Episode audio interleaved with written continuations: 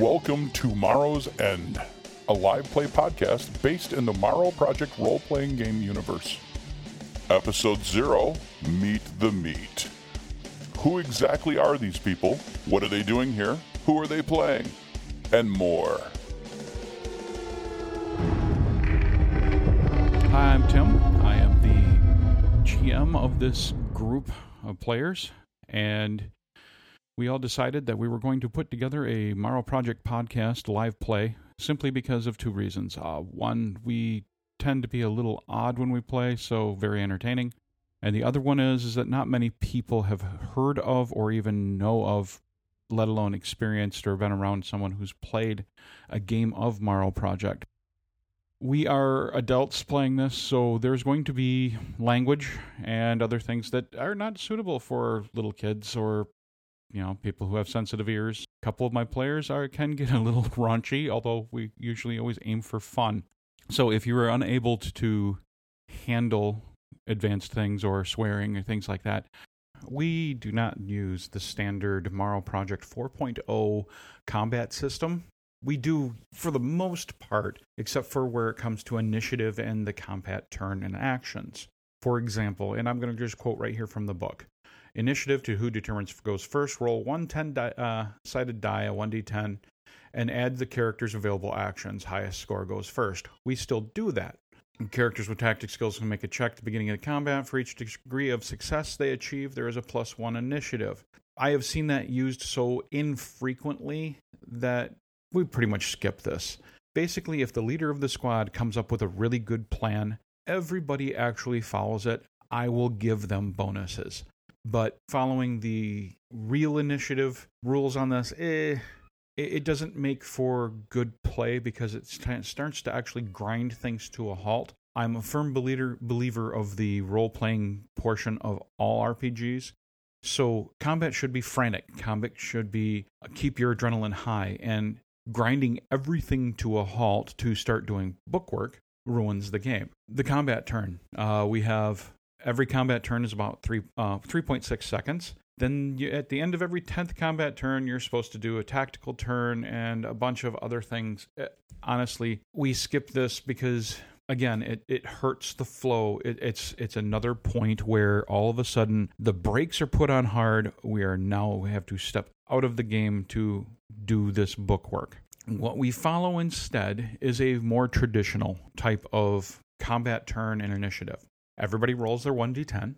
Then you get your available actions. One of the things that the guys have been throwing around and I really like is that you roll percentile. And whatever your tens die is, that is your initiative. But if you have levels of success, I will give them to you. Um, that gives the player the ability that he just rolled 66. He now has a 12 on top of it, which puts puts him on the top because he did something spectacular. And then we start doing normal initiative uh, in, in combat turns.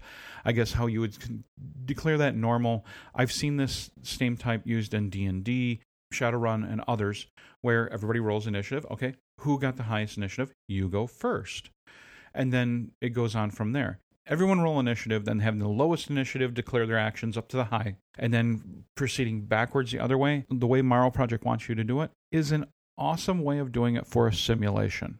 And it is more accurate. I absolutely give that to them. And if you want to run a simulation, I strongly suggest you follow the book rules. If you're more interested in the story, if you're more interested in keeping the story moving on, keeping everyone's emotions high, keeping the combat frantic and go, go, go, go, go. Use a more traditional system or a system that you're used to that you find works great. This is not the only place that we diverge from the normal rules. Uh, I typically don't try to keep critical uh, track of hit locations and damage for hit locations, specifically for like a group of NPCs. Uh, if my team is fighting a group of NPCs, I am not going to keep track of whether or not uh, goon number one has been shot in the hand. Goon number two has been shot in the foot. Goon number three has a bullet in the thigh, etc. Each one of those goons has a set amount of hit points, and as they they chip at away at them until they die. I will add other things like if they do a ton of damage to them at once. I'll knock them down, things like that. Keep the players involved and happy. And yeah, I'm dealing with this guy, I'm knocking these guys down. Then I will introduce one, two, or maybe three big um, NPCs that are I give them full stats. Typically, what it is, it's like this is the monster, this is the boss, and then they have to fight harder for that one. If they are doing a little bit too well, you're the GM. You can make them. Oh, I'm sorry, they're killing the, the goons too fast. I need to slow that down. I'm just going to give all my goons 25% more health or 25% more blood points, whatever. You're in charge of the game they need to understand that and you also need to understand it you're making the game fun for them you're it's not you against them it's you are making it fun for them you're making the story entertaining they need to be coming out of the whole thing entertained and that's what we're going to do with this podcast so please don't expect this to be a perfect rendition and play of the Morrow Project system. It is changed. The core of the whole thing is there. The, the, the soul of the whole game system is there. I love it. My players all love this system. No system is perfect. We modify it for what we want.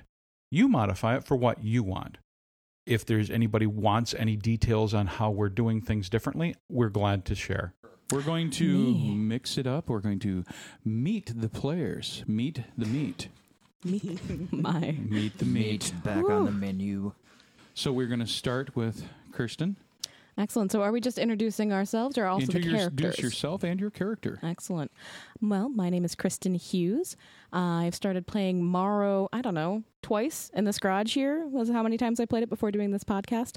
I got really excited about it, though, and really into it because I love the post apocalyptic games. Um, reminded me of like a role playing Fallout, but with more interesting mechanics. And I really enjoyed the story of Morrow. So, I'm really excited to do this podcast. And I'm going to be playing Alexandra Petrova, or Alex for short. Uh, Alex's parents were both Russians who moved to the United States in the 70s, and because of the lingering McCarthyism, uh, they decided to become the picture perfect citizens white picket fence, everything like that. And so Alex grew up rich and privileged. Um, with activities such as horseback riding instead of cheerleading and space camp at a young age, which is when she fell in love with NASA. Uh, specifically, the idea of terraforming or exploring Mars and everything like that. And so, because as a child she was very into tinkering and taking apart any toy she got and not quite being able to put it back together again, she went into engineering once she entered college. And uh, unfortunately, she ended up getting arrested while hot wiring a car. And so that's ended up uh, shattering some of her chances to work with NASA. So she kept uh, creating terraforming models that she'd send over to NASA repeatedly, at least every other month, and it got the attention of Morrow. And once I started recruiting her, she leapt in with both feet and actually thrilled at the prospect of getting frozen and the rebuilding the world. All right, one of the men. Oh, John. Uh, no, I'm digging. Oh, he's digging. I'm Jesse Romine. I started playing Morrow Project though a few years ago through an introduction of a mutual friend of ours, uh, Scott. And uh, growing up while enjoying the Mad Max films, all about playing in uh, the Morrow setting. I am playing a uh, character by the name of Ashcan Adams. He was a uh, a descendant of the initial survivors of the last war or uh, apocalyptic war, and uh, since then he's learned how to hunt and pretty much essentially be a survivalist, kind of a frontier esque mountain man. But his uh, family was uh, attacked by a man eating bear and uh, killed, and thus started his uh, life endeavor of a big game hunter, or as the locals call it, monster hunting. And he usually gets hired out by various groups and organizations that still remain in the uh, new world to uh, come and take care of any kind of uh, problems that they have with uh, mutant animals or uh, feral humans or uh, other kind of weird and unusual beasties from the wasteland. Hate them feral humans. Sons of bitches. You've but, never done hunting one of them glowing ones, have you? No. Do not want. All right, Julie. Hi. Darn it, I wasn't ready. I, Boy, um, girl, boy, girl. Come on. But there's more boys than girls. Well, Cam's a switch hitter. He's got those lovely pink headphones. You can't see them, but they're pretty glorious. So You're just pissed I got him. A little bit. shut up and let me take my turn. Oh, I'm going to get my turn with you. I am Julie Phoenix. Um, I actually got into playing Morrow in a probably really backward, weird way, but that's, you know, typical. I um, own a um, theatrical dance company that features fire dance, and we did a post apocalyptic inspired show. Um, um, last summer and um, started working on it in 2014. But um, I started learning about post APOC and it became an obsession. And um, when invited to actually play, I um, got into it and thought it was really fun. Um, I'm really not a gamer, so to speak, other than you know the whole middle school Dungeons and Dragons thing, and I'm sure we didn't do it right, but you know it was fun anyway. So um, then when we got asked to do the podcast, I just said, you know, hey, why not? It's it's kind of cool, and you know, it's kind of cool. These guys have had a lot of patience with me because I'm not really, yeah, I'm not the gamer type. Um, I play Charlene Steele, Charlie for short. Charlie was raised in rural Virginia by her grandparents. They taught her the important lesson of becoming independent in a dependent world. So she became efficient at hunting and storing food. Um, she learned to read people from an early age and soon took an interest in psychology. Um, later, she went to work for Morrow doing psychological evaluations on um, the prospective team members. And um, when it became evident that war was imminent, the Morrow people approached her about being frozen. Um, her husband had left and taken their only son, so she really had nothing left to lose, is how she thought of it, and so she agreed. Um, she was hoping that her assets would be better used in the future. I know. Fully used that's your a bad assets. line. Oh, Shut no, up. it's just fine. You're fine. It's a great line. Oh, we're going to use them all right. Come on. Come on, Doc. Give us the old Mobius. All right. Well, the first part, my name is uh, Mobius. Got into Morrow Project God, let me think, about 1984. Um, little shout out to uh, my friends living in the great Northland, uh, Doc and Rieger and Tom and Jim, geez, Klaus, Desmond. Uh, we all grew up playing whatever could come across as role playing games, and uh, when we came across Morrow Project, uh, it uh, it it was it's only seconded to Gamma World for what we started with, and uh, Morrow Project was a lot more uh, uh, militant, and uh, we just took to it like ducks to water, enjoying the whole aspect of the post-apocalyptic world and setup for it. So, my character is Doctor Major Hiram Doc Joseph McHenry. Just call me Old Doc. Doctor uh, made it through life growing up in uh, near Anniston, Alabama. I was born some 10 years ago, the second time, coming out of a Morrow cocoon, a little earlier than what most folks assumed. I've been fighting to stay alive in this whole world since the beginning. And what I've found that uh, this is pretty much the end and be all. It's hell on earth. It ain't pretty. Growing up in Al- near Anniston, Alabama, Daddy was the youngest of seven. Ma had seven of us. And that's right, I'm the seventh son of a seventh son. Makes me a bit peculiar, some folks say. Others think me a lucky charm. Well, growing up, we weren't quite poor and we weren't quite, rich, but we were an ostracized family on many accounts. Daddy, well, he did. He was a stonemason, and he worked right hard. Ma did nursing at the local hospital. Being the youngest of the family, I had to go out and make my own way in the world, so I did. After a stint in the military and medical school, I was approached by this outfit and sold a bill of goods, as it were. Make the world a better place, they said. Well, after some training, some thorough psychological testing, I was approved. See, I do believe, or believed in Morrow's ideals. Just the world ain't quite taken to his ideals. or to his plans. And that makes it a bit difficult, you might say, to bring back the old days. Well, I'm going to do my best to continue my duty as well to help those I can. Just got to watch out for all them nasties out there.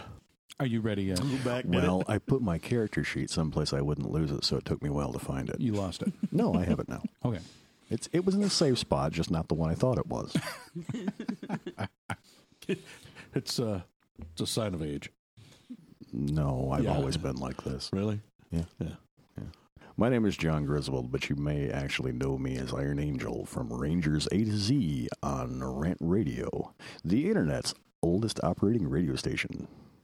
And uh, that's where we're actually getting some of our listeners from. Um, but I also do quite a lot of other weird stuff. I am a blacksmith and do quite a lot of unusual things for film props, stage props, fire effects, uh, and all kinds of other weirdness. So that'll come up, I'm sure. And of course, you know, it- it's going to screw Tim up something awful because I've had a cold this week, so my voice is even lower than normal, so the EQ won't work anymore. And between Doc and I, we'll have, uh, you know, you won't be able to tell us apart. It'll be great. It'll be all on weird accents. so, I'm playing William Jennings, who was born in the nation's wood capital, Jasper, Indiana. You know, like Jack and Diane and all that kind of stuff.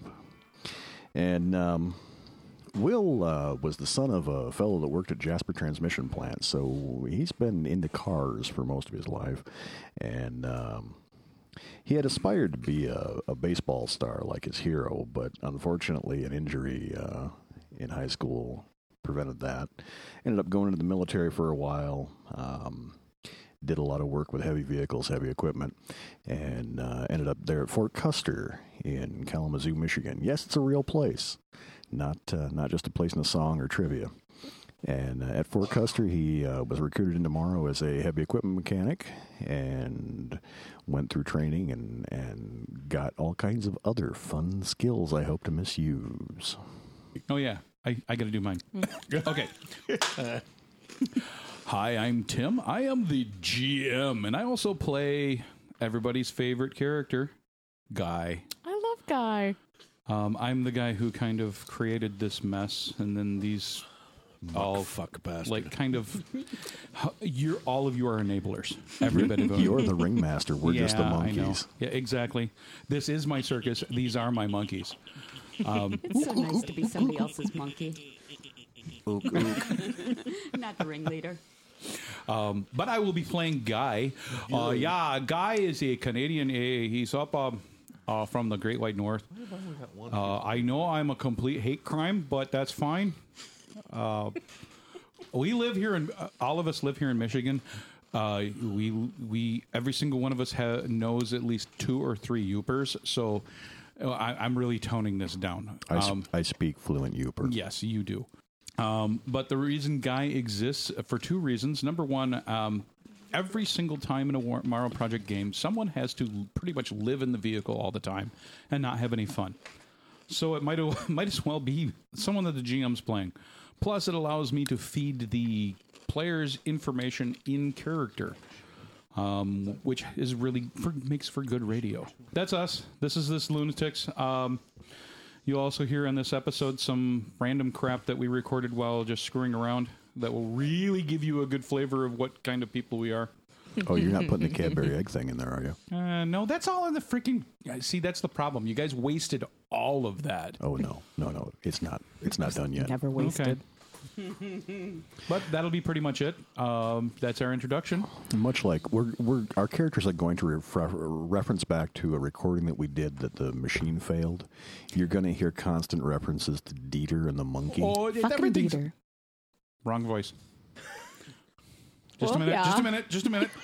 My brain's rebooting. Yes, that, yes. Oh, do not bring up the You, monkey. die. you leave it alone. All my hardware, my hardware is perfect. Your hardware damn near killed us. I froze all of you perfectly. It's your fault. You did something wrong. Especially you. he wasn't. You were not planned for. You ever seen the even movie there. Deliverance? I already hear the banjos. Tell me that's not a date It's like a movie. private German nightmare is what you're going to have. All right. Oh, that's so dirty. Look at that dirty. So I like fa- uh, Warhammer Fantasy Roleplay. Oh, that's brutal. Oh my god, a fucking leg got cut off, and you you're like, oh, should I really burn this this point? I only have two for the entire existence of this character. Is like, you know, you would think I don't want to lose a leg. Well, that's not the worst that could happen to me. that that's right Yeah. there is a great fucking game. Yeah. If you're like trying to weigh the option of keeping that extra point and losing the leg because you're only gonna, you know, reduce your attacks by half. Like, what else can happen in this game that can be that much, you know, could be worse, oh, really? Yeah. What I loved about Warhammer though, it was such an easy system to pick up because it was so it was percentile It based, was so fast. easy game to pick up, easy game to play.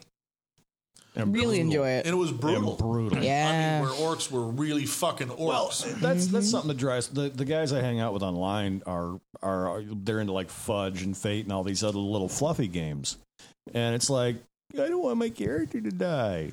Why rolling up characters is the Strife best is what this is about. Make them suffer. Builds character.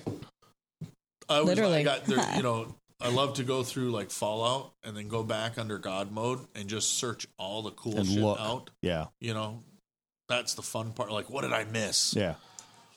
Initiative system. There's And- cat hair. My point is, a lot of times, is that it's it's there's a Gotta get your mouth guideline. It's not.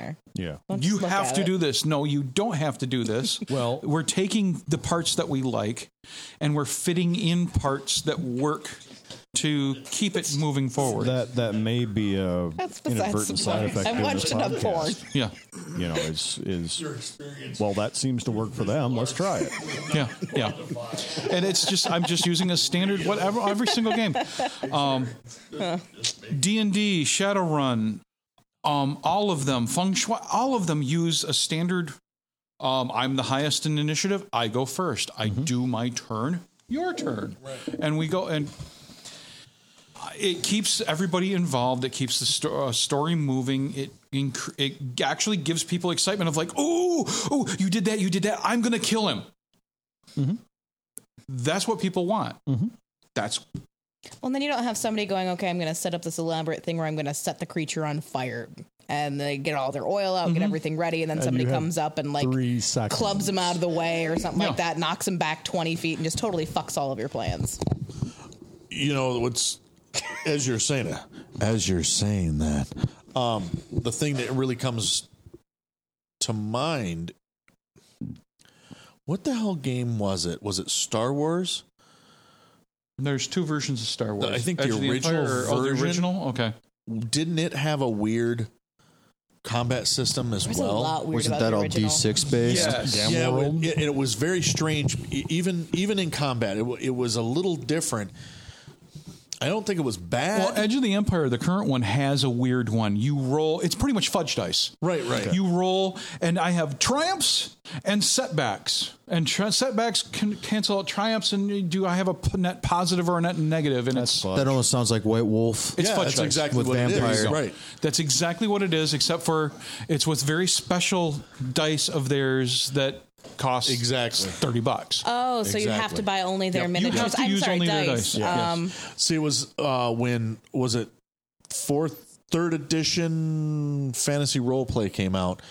Came out with the same dice, and it died on the shelves. It was like you bought the box game for one hundred and twenty five dollars. Fantasy Flight, Warhammer Fantasy, Yeah. the Warhammer uh, Fantasy current Flight. Fantasy Edition. Uh, the fan, it was, yeah, it was. It, they tried to make it simpler. They tried to make it kind of more visual. I didn't know that came out. Oh yeah, it came out and it was quite literally like I think the Europeans were ready to burn Gamers Workshop to the ground. Well, then you've got weird ass shit like this. This is Oh, Dungeon right. Crawl Crawl Classics. Yeah. I have weird dice. What the okay, hell is this is a thing? D4.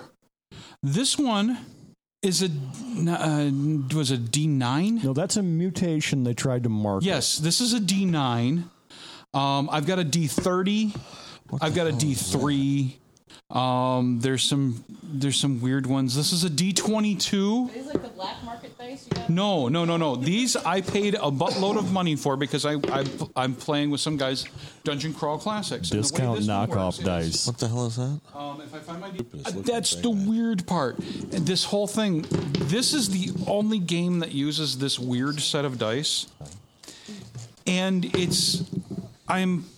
I'm almost 100% certain that some of these games do this just to try to. Make money. So This he was a Oh, $25 absolutely. Totally set agreed. of dice. Totally agreed. Well, and, and Straight up greed. that, and somebody wanted to make a bulldozer joke about a D9. See, that's what you know always threw me off with a lot of the newer role playing games that were coming out.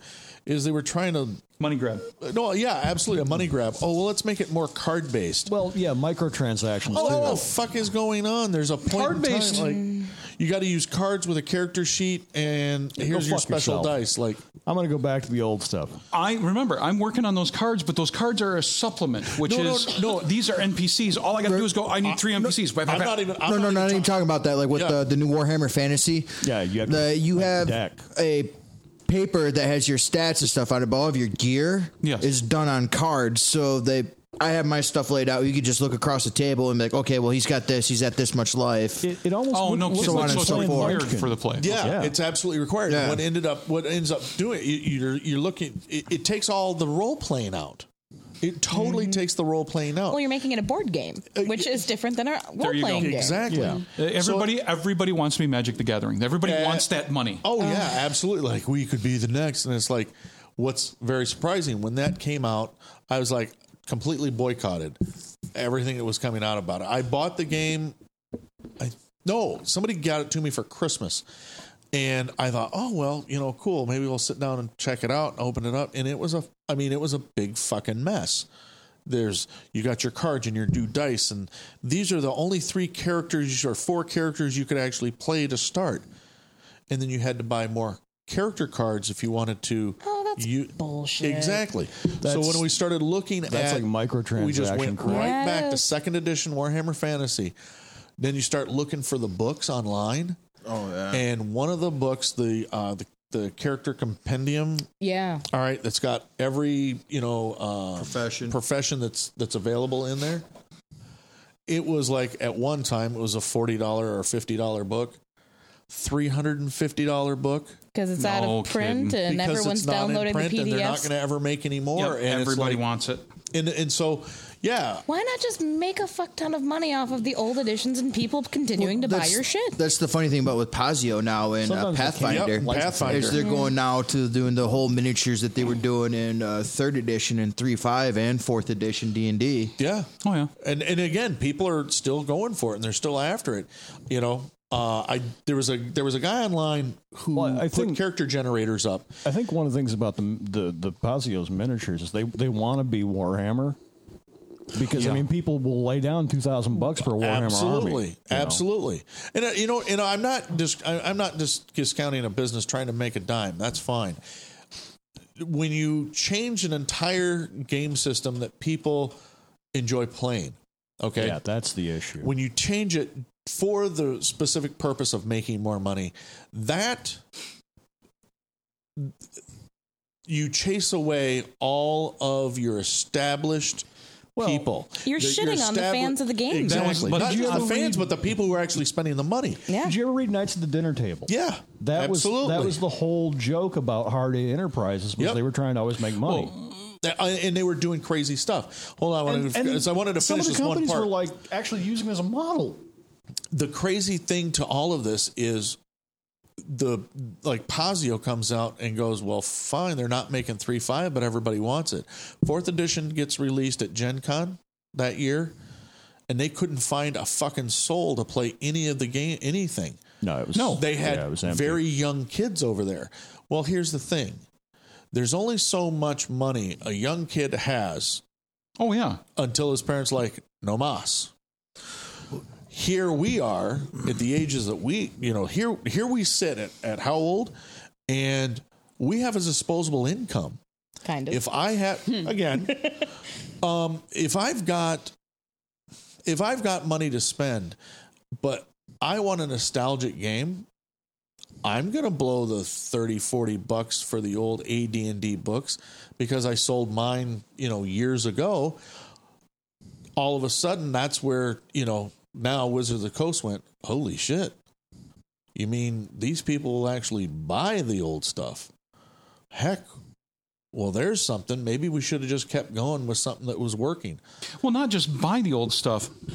4.0 is what caused Pathfinder to become Absolutely. the oh, top of the pile. Absolutely. Yeah. And it's because Wizards of the Coast at that time, and across all their games, it doesn't matter, every single one of their games, if your game got bought by Wizards of the Coast, that's where it went to die. Because Exactly. they they wanted to squeeze every dollar they could out of it. because Hasbro didn't know what the hell they were doing. They replaced everybody across the board who had anything to do with D and D, with any kind of role playing aspect. And that's why they lost Star Wars too. They when they had lost Star it Wars. all, and they it, because they thought they knew what the people wanted, They removed the geeks and they replaced them with salespeople. and what they got was Bean Not, counters. not even sale Yeah. bean counter. Yeah. well, not even bean. Count- I mean, at least a bean counter, you know, would go in there and go. If you keep producing this, they'll keep buying it. Mm-hmm. yeah. if this if this works, you're risking losing, you know, a market share, which they did. Hugely. Hugely. The, the interesting They're thing still with not that, recovered. Correct. Even with fourth edition as it came out, it was won't. a boon for them. But- but they what did they have to do? They had to go. They had to go out and hire people to come in and do what? Redesign a game because they love the game But Here's the problem. and pay them. Fifth edition is turn, starting to turn people around. Right. The problem is, is that Wizards of the Coast still acts like Wizards of the Coast. Mm-hmm. Go find a character generator online. They are suing was- everybody to death. Oh, you said D and D. Done. I no, so there's a guy. Uh, I'll share the link with you. I followed this guy for a while. Number one, he's a medical examiner. Um, he he does posts, uh, autopsies, the whole thing, and he does some writing. But he is a dyed in the wool role player. Okay, just like the rest of us, except now he's a physician with a real fucking job and a lot of goddamn money. And his hobby is to build character generators, and he built several of them. For D20 was his original. Wow. Okay. So he went through and built all these character gener- generators. He even built some one side ones um, for Cthulhu, like for Chaosium. Nice. And it was literally just, you know, point and click, point and click. You got your your um your your character built. It's done. Awesome. Everything across the board, all the bonuses, whatever you needed. When fifth edition came out, and we were going to go down and play with Jerry, hmm. I was like, oh, I wonder if this fucker's done it. So I went onto his website and it was closed the fuck down. He he was asked by Wizards of the Coast to refrain from make from using the D20 generators. Got to remember D20 went OGL. open source. Yeah. But Yeah. he was asked by them. Well, Don't- ask as in we're going to hit you with lawyers. Nope. He they they actually he's he said right under there he was asked very kindly if he would not do that anymore until such time as fifth edition was out. It was we're talking it was only like three months. So I went back on there one day just to check it out, and sure enough, he they allowed him to build a fifth edition character generator. nice.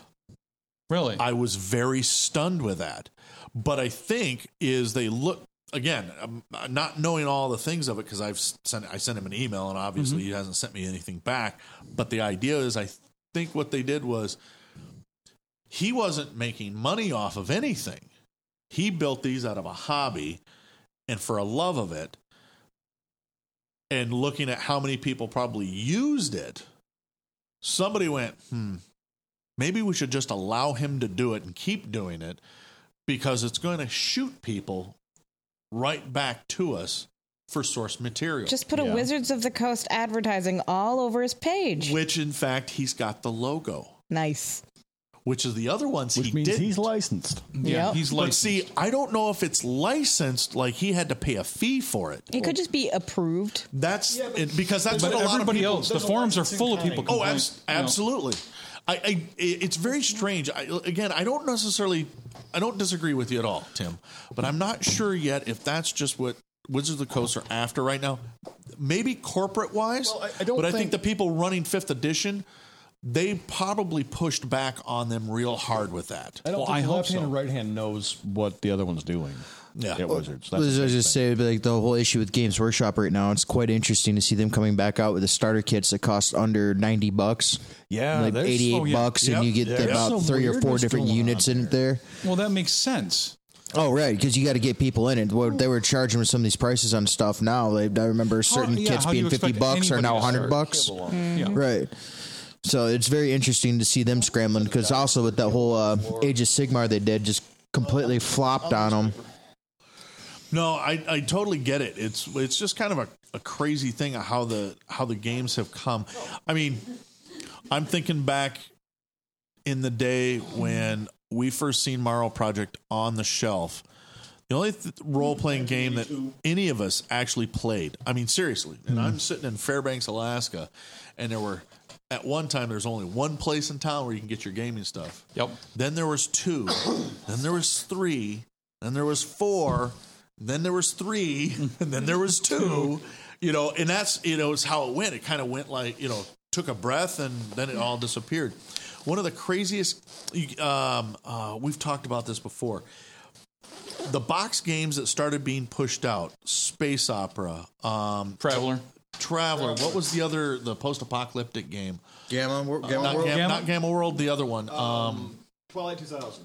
Nope. Uh, close though. That one was a fucking nightmare. That goddamn was horrible. system was horrible. Horrible. Um, God, I can't think of it. God, it, it'll come to me. Yeah. Um, anyway, it, Dark, S- no, not Dark. but it was real like space opera.